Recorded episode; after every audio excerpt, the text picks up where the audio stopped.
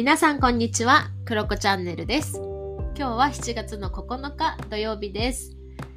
はい、皆さんすっごくお久しぶりの配信になってしまいました。10日以上空いてしまいましたよね。確かね、10日以上空いてると思います。で、7月最初のね、配信になってしまいました。えー、というのも私、めちゃめちゃ体調を崩しておりました。はい。で、やっと回復したので、今日ね、配信しております。私ね、すごく声がね、えー出しづらくって、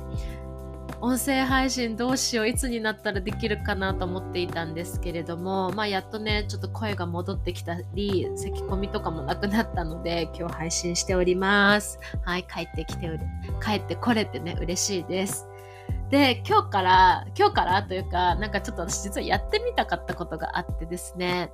それを今日からやってみようと思うんですね。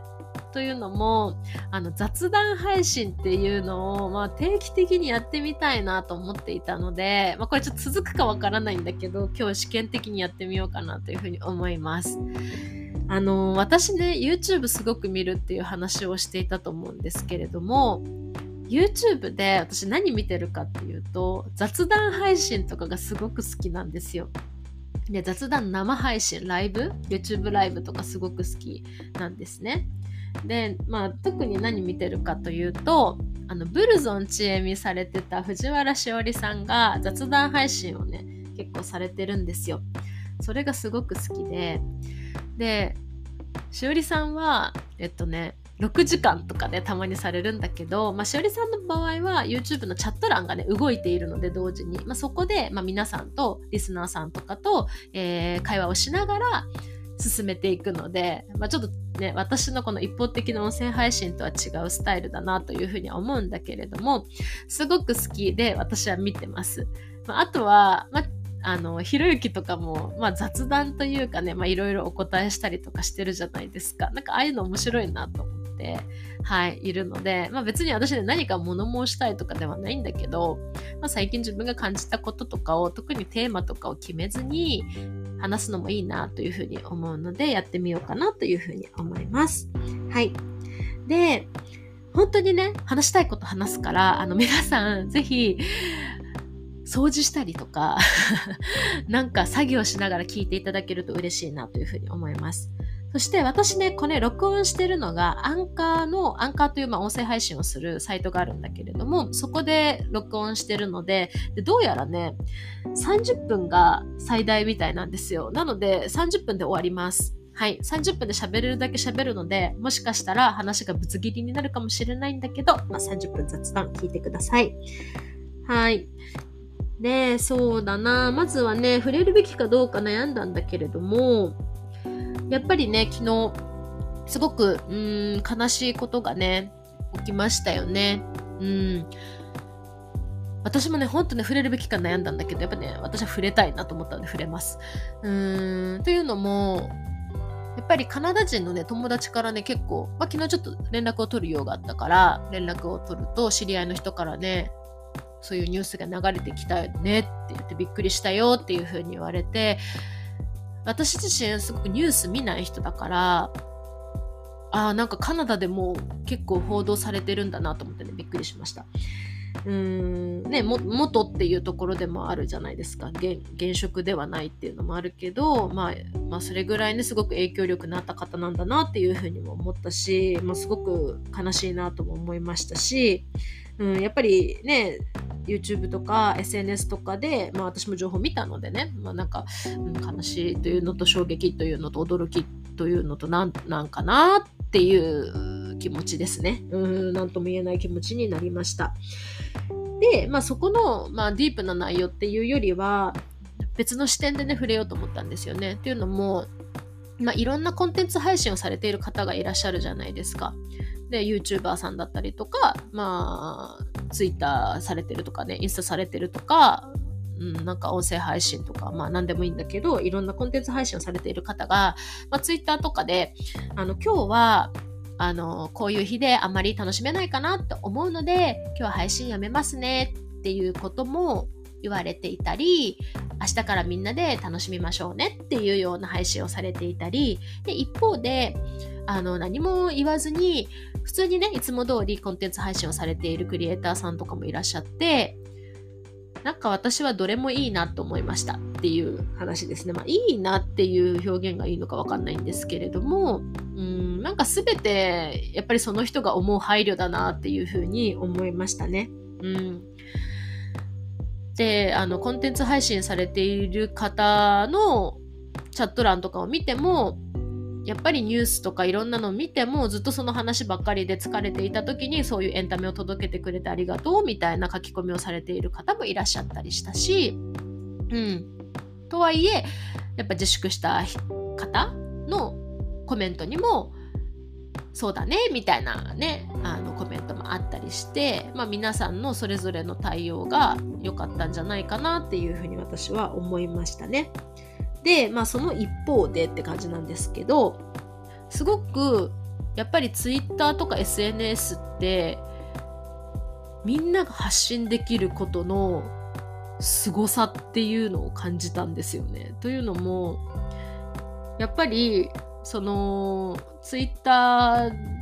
で、まあ、安倍さんみたいなのが上がってくるじゃないですか。で、それをクリックするとバーッと情報が上がってくる中で、おそらくそれぞれの人ってそんなに影響力がないと思って発信している人もいるだろうなと思って、うーん、なんか私が見た中でそんなにすごいなんかこう変なのス、スーパー変なものってなかったんだけれども、うーん、それぞれの一人一人のフォロワーって、まあもちろんフォロワーが多い人もいるけれども、そうじゃない人もいるじゃないですか。私も100人とかいるのかな。100人いないぐらいじゃないかな私ツイッターなんて。ねそんな感じだけどだからなんかその範囲の人しか見ないだろうと思って私たちってすごく軽やかになんかねコメントしちゃうなコメントっていうかねツイートしちゃったりするなって思うんだけどでも検索かけるとバーって出てくるわけですよね。うん。だから意外と見られてるんだなっていうふうに思うと割と自分たちが発信していることってあの気をつけなきゃいけないなっていうふうにも思ったし影響力が意外とあるんだよっていうことを、うん、あらまたね思いましたね私は今回のことでね。うんでなんかこういう時はこうデマとかなんかフェイクニュースとかも出やすいし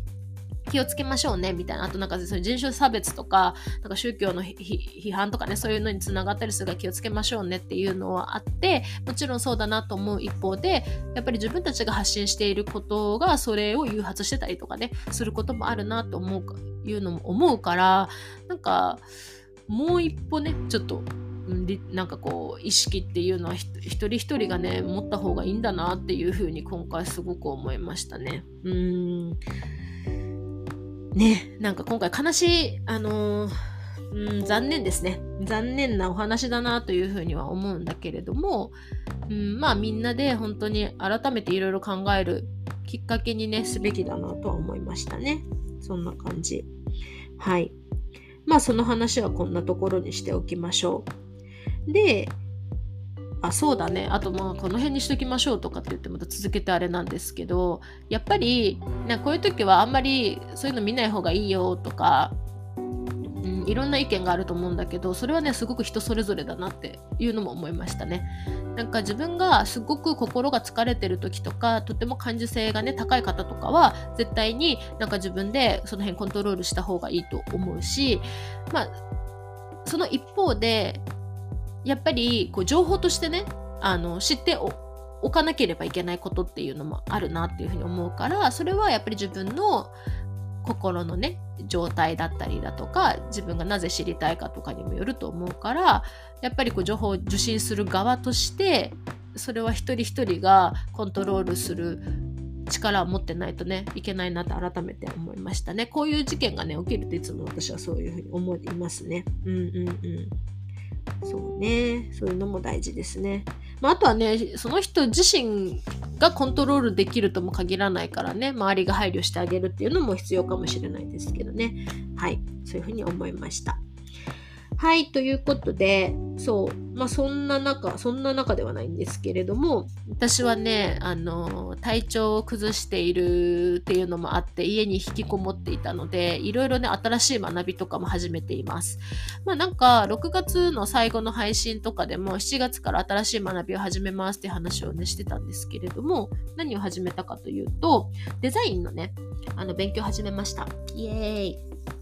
で、えー、まあ、いくつかね、講座をね、並行でまあ受けるっていうものなんだけれども、えー、先にね、7月の頭からスタートしたのが、デザイン感覚の鉄則みたいなものを学びましょうみたいなね、講座を受けているんだけど、それはどういった講座かというと、とかというか、まあ、どういう人がね、レクチャーしているかとかというと、えー、加藤京子さんという、もう本当ね、デザイナーとして第一線で活躍されている方なんですよね。で、どういうデザインかというと、エディトリアルデザインという、要は雑誌のデザインをされている方になります。で、えー、加藤さん自身はデザイナー歴30年ぐらいの大先輩、もう私が先輩なんて呼んでいいのかっていうぐらい先輩ですけれども、で、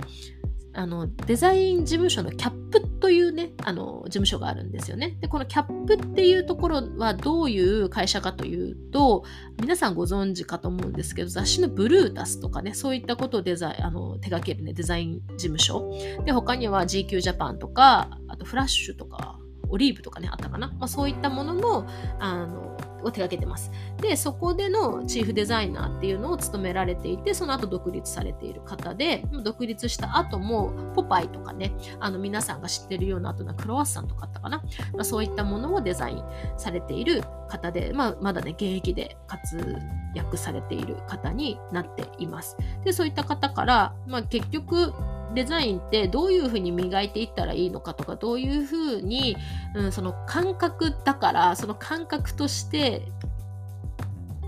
どうデザインを捉えていけばいいのかとかねそういったことを教えてくださる、はい、講座なんですよね。いやこれがねめちゃめちゃ面白くって。で私はねまだね第1限だけ受けたんですけどね、まあ第一元はデザインとは何かっていうね、めちゃめちゃ基礎っぽいとこだったんだけど、デザインの歴史、そのエディトリアルデザインから考える、まあ、デザイナーって何だろう、デザインって何だろうっていうところだったり、どうしたらセンスを意識できるのかとか、なんか、うん、デザインでどう、デザインに対してデザイナーはどう向かうべきかみたいな、そのマインドセットみたいなところも含めてお話があって、すごく面白かったですね。で私めちゃめちゃなんかね受けてよかったんですよ。っていうのも私は自分のキャリアにすごくすごく不安を感じてて自信がなくってっていうのも私やっぱりもともと看護師だったり、まあ、どこかのスクールで何かこう一から勉強したとかうーんそうだななんかこう事務所に入って叩き込まれたとかそういうこともなかったからすごくいろんなことを不安にもなんか漠然と不安に思っていたしなんかこれをね私がお客さんに手渡していいのだろうかっていう気持ちだったりとかそういったものにすごくすごくデザインが好きだからこそぐるぐるぐるぐるねなんかこううーんそういった思いに苛まれていたんですけれどもこのねデザインとは何かの授業を受けてちょっとだけねその辺が癒されたなっていうふうに思います。まあ、というのもそのデザインの歴史みたいなことを語る中でですね一冊の本の、えー、紹介をしてくださったんですよね。でその本っていうのがですね、まあ、いろんな本があったんだけど1個が元サーファーのデザイナーさんが1998年に編集した雑誌の話です。で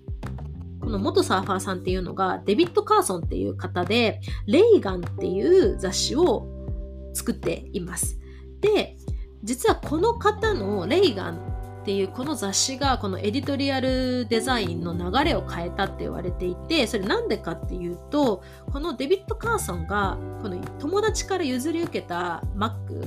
に4つのフォントしか入ってなかったからなのでそれを切ったり貼ったりしてインパクトのあるデザインの表紙を作ったっていう歴史があってでその1998年当時のミュージックシーンだとかカルチャーシーンにすごくそこがマッチしたのもあってその後の若手デザイナーの人たちにすごい影響を与えたって言われてでその雑誌自体はね割とすぐに休刊になったみたいなんですね。まあ、加藤さん曰くちょっとね、まあ、おしゃれなんだけど読みにくいっていうのもあったりしたからかなっていうふうに言われてたんだけど、ただその後に出たこのデビッド・カーさんの作品集っていうのがあるらしいんですけど、まあ、ほとんどのデザイナーが購入していたぐらいだったっていう話を聞いた時に、まあ、彼も元サーファーなわけですよ。私すごくデビッド・カーソンの歴史を全部知っているわけじゃないからあれなんだけれども、うん、なんかで4つのフォントしかないわけじゃないですか。でその自分に与えられた環境と素質というかの中で精一杯きっと彼は表現をしたんだと思うんですよね。でそれが評価されたっていうことを考えるとなんか私は自分の足りないところを埋めよう埋めようってしたんだけれどもあなんか今自分が持っている感覚とか今持ってる自分のスキルとかをちゃんと自分は活かせてるのかなっていうなんか未来の自分より足りない自分より今の自分っていうのになんかすごく気づかされた。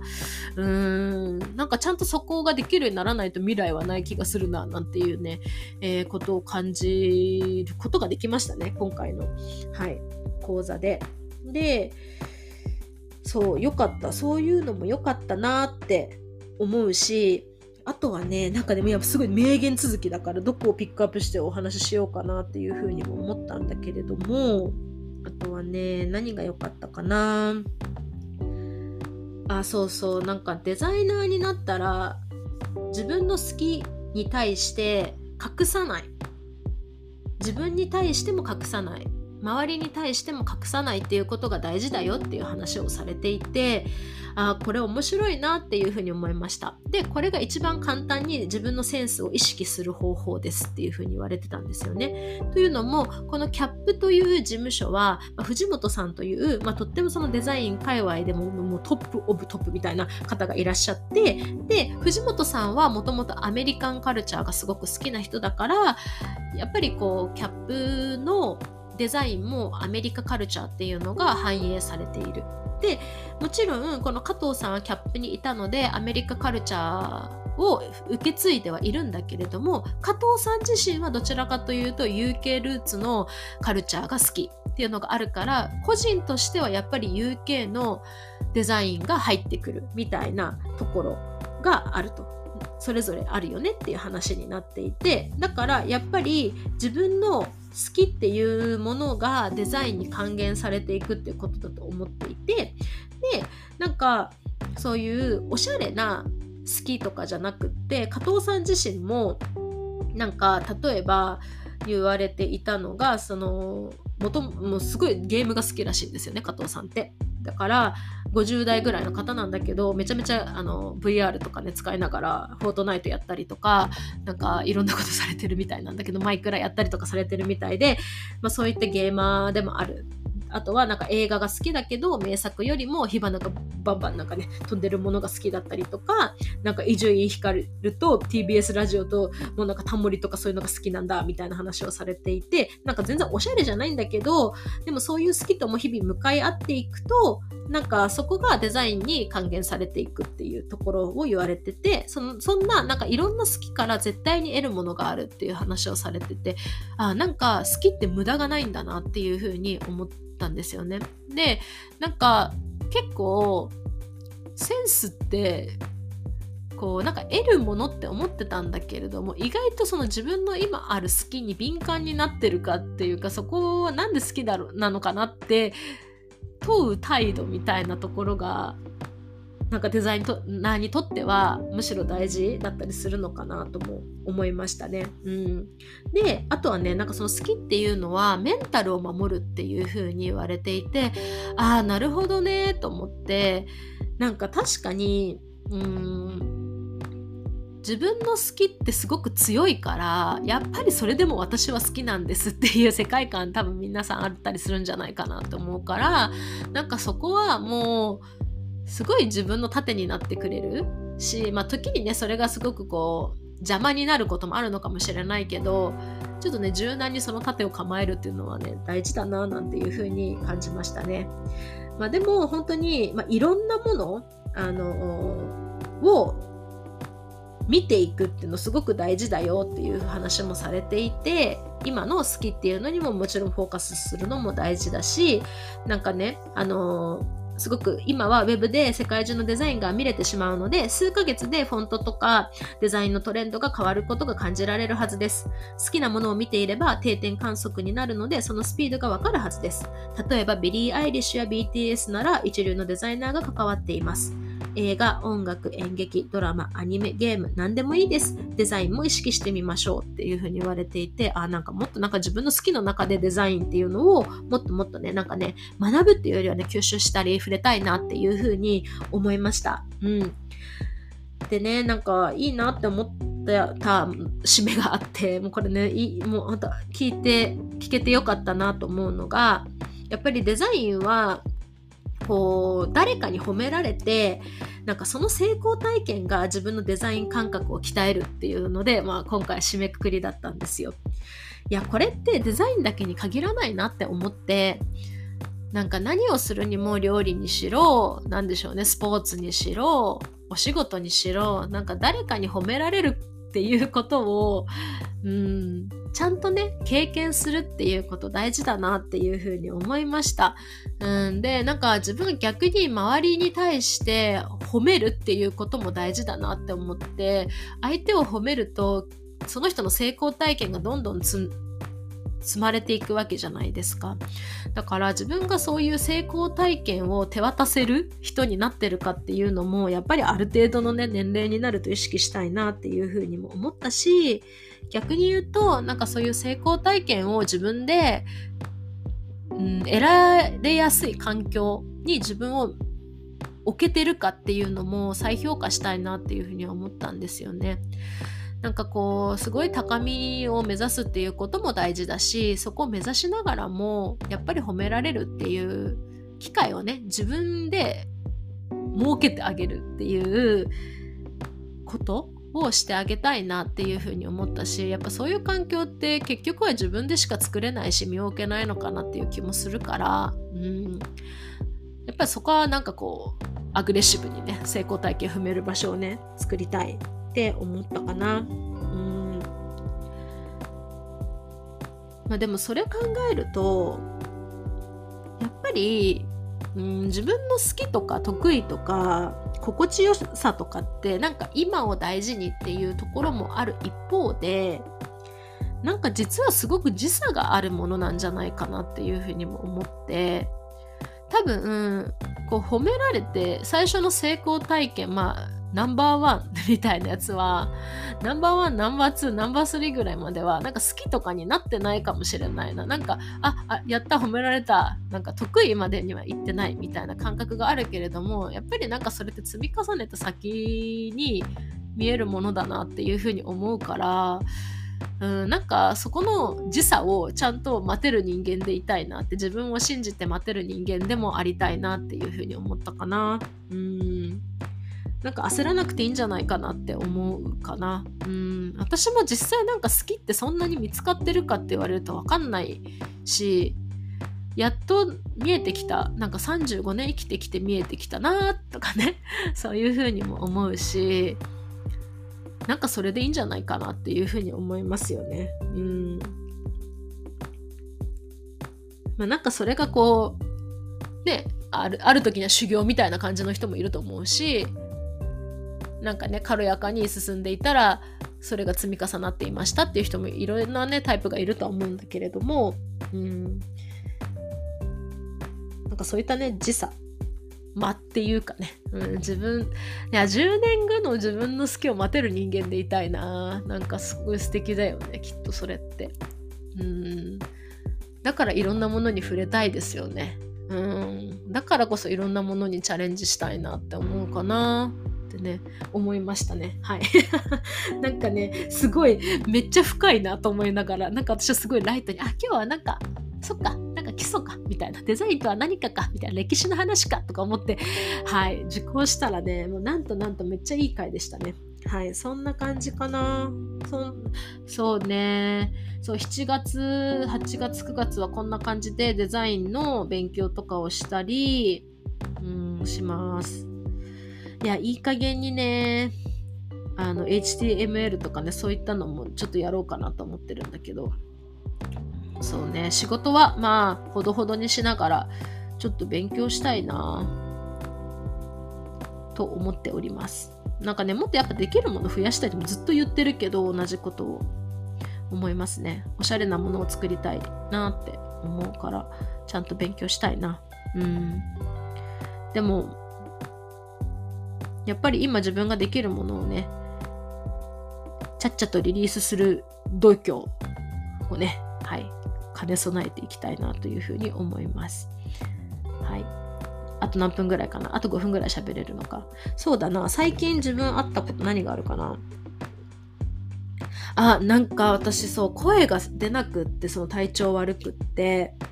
で体調悪いからご飯食べれなくってずっとウーバーイーツとかも活用しながらなんかねスムージーばっかり飲んでたんですよ毎日毎日。でウーバーイーツしたやつあのスムージーで1個めっちゃ美味しかったのがターメリックが入ってるあのスムージーがあってめっちゃ美味しいんですよ。皆さんやってみてほしいんですけど何が入ってたかっていうとなんかねココナッツミルクとあココナッツミルクココナッツミルクとバナナとハニーと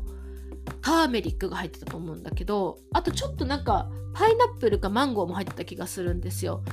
いやあのねターメリック入れると美味しいですよ。なんかねこうちょっとエキゾチックな味になっておすすめです。夏場とか皆さん夏バテしたりするんじゃないかな。なんかね日本暑いからおすすめちょっと入れてみるといいですよ。でかつなんかほらスムージーがさ黄色くなっておしゃれだし。はい。なんか南国な感じになるのでぜひやってみてください。私その UberEats 頼んでからすごいハマって、なんかまたこうバナナとね、自分でも入れていろんな調合で作ってるんだけど、おすすめですよ。いや、私は、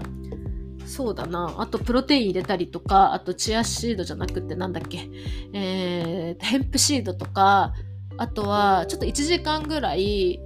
オーツを、オーツだっけ？オーツ。うん。オーツをつけて柔らかくして、それを攪拌して、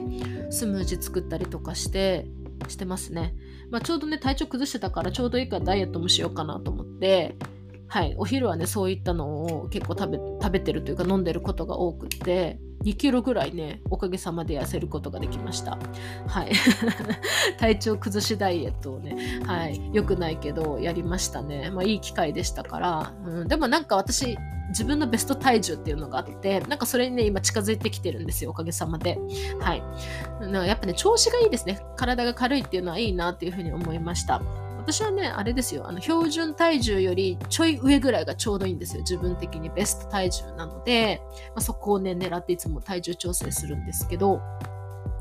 あのー、なんかね、こう、細くなりゃいいって話でもね、もうこの年になってくると、ないなっていうふうに思って、自分のベストコンディションになる体重とか、はい、あのー、なんだろうな、体の感覚っていうところを大事にして、最近私はね、過ごしてます。なんかこの話は別の配信でやろうかなっていうふうに思うんですよね。私なんか体重意識せず、体重はその、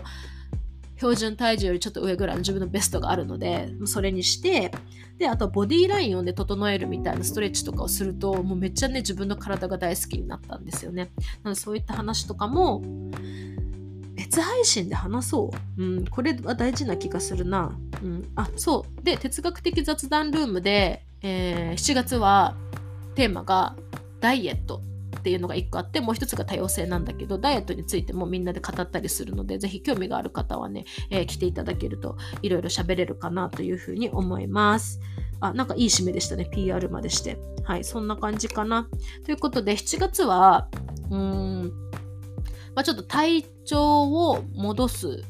っていうことから、まあ、いい機会なので自分の体と心を整える機会にしたいなっていうふうに思いますね。うん、そしてねあの島暮らしが始まるっていうお話もしたと思うんだけどなんかそれもねちょっと予定がこんな私が体調崩したためにちょっと延期になっちゃったので7月末にはね行けるといいなというふうに思ってます。はい。ということで、青、あと1分。はい。赤い字になってしまった。はい。終わらなきゃ。ということで、